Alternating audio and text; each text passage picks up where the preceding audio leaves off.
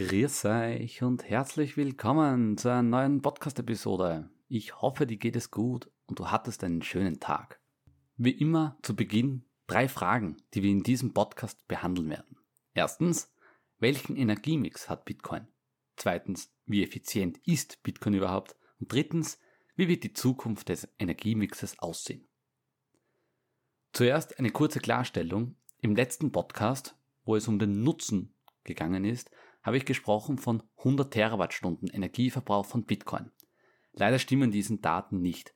Durch die neue Recherche kam ich heraus, dass Bitcoin fast mehr als doppelt so viel Energie verbraucht. Aber es ging ja grundsätzlich nur um die Erklärung. Das heißt, der Nutzen hoffentlich wurde trotzdem gut erklärt, egal ob die Daten stimmen oder nicht. Aber heute müssen die Daten stimmen. Das heißt, ich habe mir zwei Studien angeschaut, die erste von der Cambridge University und die zweite von Bitcoin Mining Council. Kurz, wo ist der Unterschied? Die Cambridge-Studie basiert auf Schätzungen. Das heißt, es hat nur mathematische Modelle. Das Bitcoin Mining Council hat hingegen 45% der Mining Hashrate. Das heißt, die Daten stammen wirklich von der Industrie. So, das Bitcoin Mining Council stellt jetzt immer positivere und bessere Daten dar. Also mit erneuerbarer Energie und so weiter. Höchstwahrscheinlich ist immer der Mittelweg der richtige. Aber schauen wir uns das zum ersten Mal an. Also der weltweite Energieverbrauch ist 165.317 Terawattstunden. Das ist eine Zahl, mit der kann keiner was anfangen. Aber der Bitcoin-Energieverbrauch ist 266 Terawattstunden. Um das kurz einzugliedern, andere Sektoren, das Goldmining verbraucht 571 Terawattstunden und das Computergaming 214 Terawattstunden. Zwischen den Goldmining und dem Computergaming befindet sich das Bitcoin Mining. Das heißt, 0,16% der weltweiten Energie wird für das Bitcoin Mining verwendet. Umgerechnet kann man das sagen, das sind ca. 0,1% der weltweiten CO2-Produktion. Das hört sich jetzt grundsätzlich einmal nicht so schlimm an. Wichtig zu sagen ist noch, dass Bitcoin zu allen anderen Coins 99% der Hashrate hat. Das heißt, da ist Bitcoin sehr dominant. Durch den neuentlichen Absturz wird wahrscheinlich der, der Daten sich ein bisschen geändert haben mit der Hashrate. Wahrscheinlich ist er noch höher waren von Bitcoin, also der Anteil, aber das wissen wir jetzt noch nicht. Also, schauen wir uns den Energiemix mit einem Ländervergleich an. Bitcoin ist im Vergleich zu allen anderen Ländern, egal welches Land, am erneuerbarsten. 59% der Energie ist erneuerbar erzeugt worden. Das ist einmal eine sehr gute Zahl, also 60%, das kann man lassen. In den Bitcoin Mining Council gab es Zahlen, im Q3 im Jahr 2021 hat Bitcoin Mining ungefähr 57,7% der Energie erneuerbar genutzt. Im Jahr 2022, auch im Q3, sind es dann schon 59,4%. Das heißt, gerundet ist circa der Energieanteil 3% erneuerbar geworden. Was zählt grundsätzlich zu einem Erneuerbaren? Man kann sagen Wind, Solar, das ist klar, Wasserenergie auch. Es wird aber auch Atom genutzt erneuerbar, Geothermie. Ob Atom jetzt wirklich erneuerbar ist oder nicht, das müssen wir uns am anderen anschauen und das ist nächste Woche. Also unbedingt nächste Woche auch einschalten, da erkläre ich die erneuerbare Energie und eine Woche drauf dann die fossilen Energien. Schauen wir uns die Cambridge-Studie an. Diese Daten, was ich jetzt euch sage, ist ein Vergleich zu 2019. Das heißt, die Mining-Kohle wurde von 40%, also mehr als 40%, auf 36% reduziert. Die Wasserkraft hingegen von 38% auf 15% gesunken. So, das ist leider sehr schlecht für den erneuerbaren Anteil. Aber warum war das so? In China. Weil China hatte das Bitcoin Mining verboten und da ist sehr viel mit Wasserkraft gearbeitet worden. Das heißt, dieser Anteil fällt weg. Das ist aber die Frage, die Lücke muss ja irgendwie gefüllt werden. Genau. Und das wurde mit Gas und Kernenergie gemacht. Das heißt, Erdgas mit rund 10% 2019 stieg auf 25% 2022 und die Kernenergie vervierfachte sich sogar von ungefähr 3% auf fast 12%.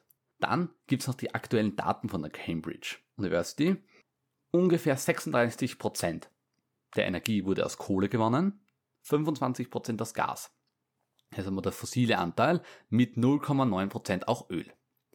Dann haben wir 11% Nuklearenergie, 15% Wasserkraft, 6,5% Wind, 3% die Sonne und der Rest, also um die 2%, ist der andere erneuerbare Energien. Was das genau ist, haben sie nicht beschrieben, aber das ist auch erneuerbar. Diese Daten werden monatlich abgedatet. Das heißt, ich stelle einen Link für euch in die Show Notes. Das heißt, ihr kannst du jedes Monat reinschauen und die neuen Daten sehen.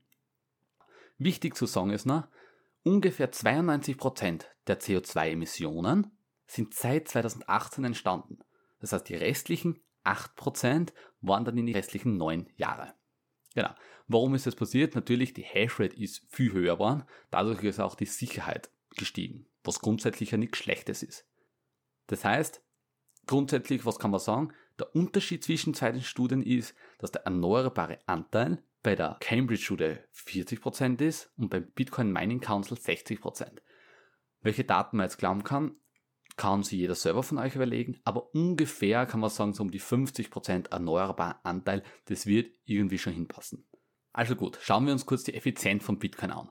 Also die Hashrate ist von Q3 21 auf Q3 22 um 73% gestiegen. Das ist eine sehr hohe Zahl. Aber der Energieverbrauch nur um 41%. Das heißt, Bitcoin ist viel effizienter geworden, genau um 23%. Dadurch ist es auch sicherer geworden. Da gibt es ein sehr gutes Zitat von Michael Saylor, der sagt, die Sicherheit des Bitcoin kommt nicht von der Energienutzung an sich, sondern von der Nutzung kryptografisch gehashter Energie, der Kryptoenergie.